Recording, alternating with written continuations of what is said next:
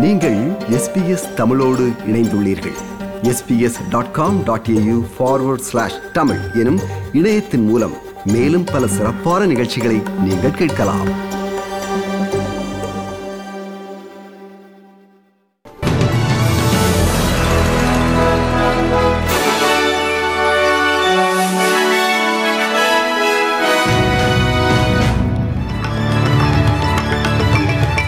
முதலில் தலைப்புச் செய்திகள். மெல்பர்னில் நாளை முதல் கட்டுப்பாடுகள் தளர்த்தப்படுகின்றன.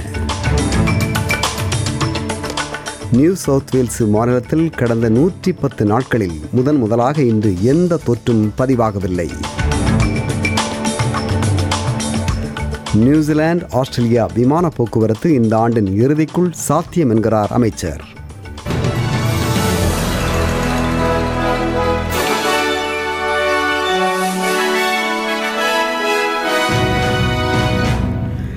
இனி செய்திகளை விரிவாக பார்ப்போம். மெல்பர்னில் நடைமுறைப்படுத்தப்பட்டுள்ள கொரோனா தொடர்பிலான கட்டுப்பாடுகள் நாளை திங்கட்கிழமை முதல் தளர்த்தப்படுவதாக பிரீமியர் டேனியல் ஆண்ட்ரூஸ் இன்று அறிவித்தார். எதிர்பார்த்ததை விடவும் மெல்பர்ன் பெருநகரில் தொற்றுக்களின் எண்ணிக்கை குறைவடைந்திருப்பதால் இரவு ஒன்பது மணி முதல் விடியற்காலை ஐந்து மணி வரை தற்போது நடைமுறையில் உள்ள ஊரடங்கு நாளை செப்டம்பர் மாதம் இருபத்தெட்டாம் தேதி முதல் நீக்கப்படுகிறது. கொரோனா வைரஸை தாம் தோற்கடிக்கும் நிலைக்கு வந்திருப்பதாகவும் ஆனால் பொதுமக்கள் தொடர்ந்து ஒத்துழைக்க வேண்டும் என்றும் பிரீமியர் ஆண்ட்ரூஸ் கேட்டுக்கொண்டார் We are so close, so, so close to beating this thing, and it is just not appropriate to be going and visiting friends, to be gathering in car parks or wherever it might be. All the, all the stuff that we saw some months ago, and we have seen to a lesser extent in recent times, that puts everything at risk. It puts everything that Victorians have done at risk. மேலும் ஒரு நாளைக்கு ஒரு தடவை வீட்டிலிருந்து ஒருவர் மட்டுமே shopping செல்ல முடியும் என்ற கட்டுப்பாடு நீக்கப்படுகிறது ஆனால் ஷாப்பிங் மற்றும் உடற்பயிற்சி போன்றவற்றிற்கு மக்கள் தமது வீட்டிலிருந்து ஐந்து கிலோமீட்டருக்கு உட்பட்ட இடங்களுக்கே செல்ல முடியும் என்ற கட்டுப்பாடு தொடர்ந்தும் நடைமுறையில் இருக்கும் சிறுவர் பராமரிப்பு நிலையங்கள் திறக்கப்படுகின்றன. மேலும் விக்டோரிய மாநிலத்தில் ஒரு லட்சத்து இருபத்தி ஏழாயிரத்திற்கும் மேற்பட்ட பணியாளர்கள் வேலை தளங்களுக்கு திரும்புவர் என்று பரவலாக எதிர்பார்க்கப்படுகிறது. இதே வேளையில் கட்டுப்பாடுகளை மீறி ஒன்று கூடல்களை நடத்துகின்றவர்கள் மற்றும் அதில் பங்கேற்கின்றவர்கள் அவர்களுக்கான அபராதம் ஐந்தாயிரம் டாலரமா டாலராக உயர்த்தப்படுவதாக பிரீமியர் டேனியல் ஆண்ட்ரூஸ் அறிவித்துள்ளார். விக்டோரியா மாநிலத்தில் கோவிட் நைன்டீன் தொற்று எண்ணிக்கையை குறைப்பது மட்டுமே தமது முதன்மையான இலக்கு என்று இம்மாநிலத்தின் சுகாதாரத்துறையின் புதிய அமைச்சர் மார்டின் ஃபோலி கூறினார். சுகாதாரத்துறையின் அமைச்சராக இருந்து வந்த ஜெனி மிகக்கோஸ் நேற்று பதவி விலகியதை அடுத்து மென்டல் ஹெல்த் மனநலத்துறை அமைச்சர் மார்டின் ஃபோலி சுகாதாரத்துறையின் அமைச்சராக நேற்று பொறுப்பேற்றார்.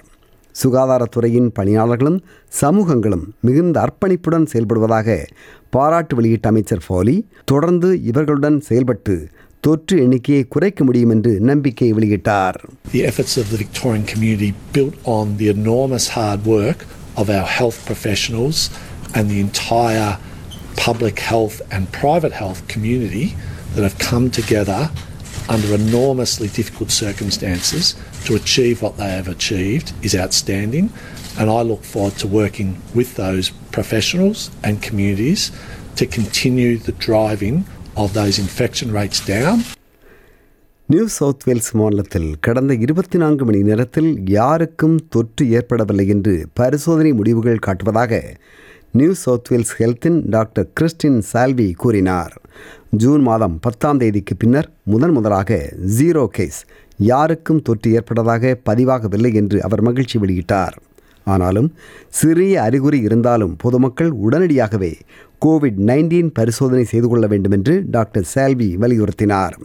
நியூ சவுத் வேல்ஸ் மாநிலத்தில் நாளை முதல் பள்ளிக்கூட விடுமுறை துவங்குவதால் மக்கள் வெளியில் செல்வது அதிகரிக்கலாம் என்பதால் மக்கள் தொடர்ந்து விழிப்புடன் செயல்பட வேண்டும் என்று அவர் கேட்டுக்கொண்டார் We continue to ask people to please remain vigilant and come forward for testing immediately if symptoms such as a runny nose, scratchy throat, cough, or fever appear. This is particularly important with the start of the school holidays and increased movement of people around the state. நாட்டில் Corona virus எண்ணிக்கை கணிசமாக குறைந்து வரும் நிலையில் நியூசிலாந்திற்கும் ஆஸ்திரேலியாவுக்கும் இடையான பயணம் இந்த ஆண்டின் இறுதிக்குள் சாத்தியமாகும் என்று தாம் நம்புவதாக ஃபெடரல் சுல் சுற்றுலாத்துறை அமைச்சர் சைமன் பிரிமிங்ஹம் கூறினார். ஆஸ்திரேலியாவின் மாநிலங்கள் அனைத்தும் தங்களது எல்லைகளை பிற மாநிலங்களுக்கு முதலில் திறப்பதும் பின்னர் நியூசிலாந்துடன் ஆஸ்திரேலிய பயணம் சாத்தியம் என்றும் அவர் குறிப்பிட்டார். நியூ சவுத் வேல்ஸ் மாநிலம் விக்டோரிய மாநிலத்தை தவிர்த்து பிற மாநிலங்களோடு தனது எல்லையை திறப்பதால் நியூசிலாந்திலிருந்து பயணிகள் விமானம் நியூ சவுத் வேல்ஸுக்கு வருவது சாத்தியமான ஒன்று என்று அமைச்சர் பிரிமிங்ஹம் கூறினார் I hope that in opening up to New Zealand that we can see as many states of Australia as possible welcome visitors from New Zealand when we do so. But of course, you've got to be willing to open your state borders to do that. Uh, New South Wales is well placed, not just because of flight connections uh, with New Zealand, but of course because New South Wales is open to all other states other than Victoria, making it a logical entry point. October மாதம் ஆறாம் தேதி அதாவது அடுத்த வாரம் செவ்வாய்க்கிழமை அரசு நாடாளுமன்றத்தில் முன்வைக்கும் நிதிநிலை அறிக்கை நாட்டில் பெரும் முதலீடுகளை ஊக்கப்படுத்தும் வகையில் அமைந்திருக்கும் என்று பிரதமர் ஸ்காட் மோரிசன் கூறினார். அடுத்த ஆண்டில் சுமார் ஐந்து பில்லியன் டாலர் உபரி நிதியாக அதாவது சர்ப்ளஸாக இருக்கும் என்று முன்பு எதிர்பார்க்கப்பட்டது.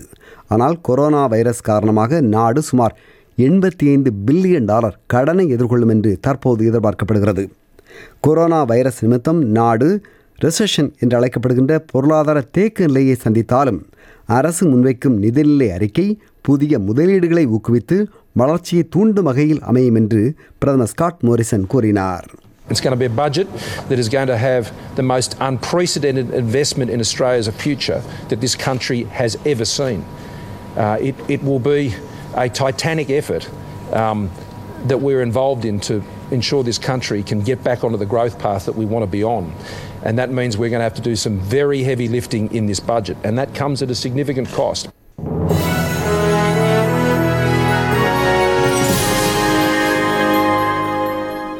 இது எஸ்பிஎஸ் வானொலியின் தமிழ் ஒலிபரப்பு அதெல்லாம் வழங்கிக் கொண்டிருப்பது செய்திச் சுருள்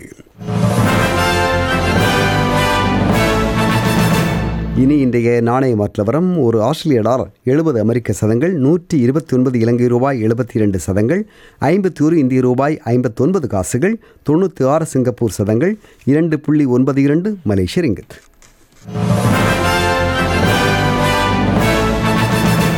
இனி நாளைய வானிலை முன்னறிவித்தல். பேர்த் புயலடிக்க வாய்ப்புண்டு இருபத்தொரு செல்சியஸ். அடலைட் ஆங்காங்கே மேகமூட்டமாக இருக்கும் இருபத்தி ரெண்டு செல்சியஸ். மெல்பர்ன் தெளிவான வானிலை பதினைந்து செல்சியஸ். ஹோபார்ட் ஆங்காங்கே மேகமூட்டமாக இருக்கும் பதினாறு செல்சியஸ். கேன்பரா காலை உறைபனி பதினேழு செல்சியஸ். சிட்னி அநேகமாக வெயிலடிக்கும் இருபது செல்சியஸ். பிரிஸ்பெயின் ஆங்காங்கே மேகமூட்டமாக இருக்கும் இருபத்தி நான்கு செல்சியஸ். டார்வின் அநேகமாக வெயிலடிக்கும் முப்பத்தி நான்கு செல்சியஸ். இத்துடன் செய்திச் சுருள் நிறைவு பெறுகிறது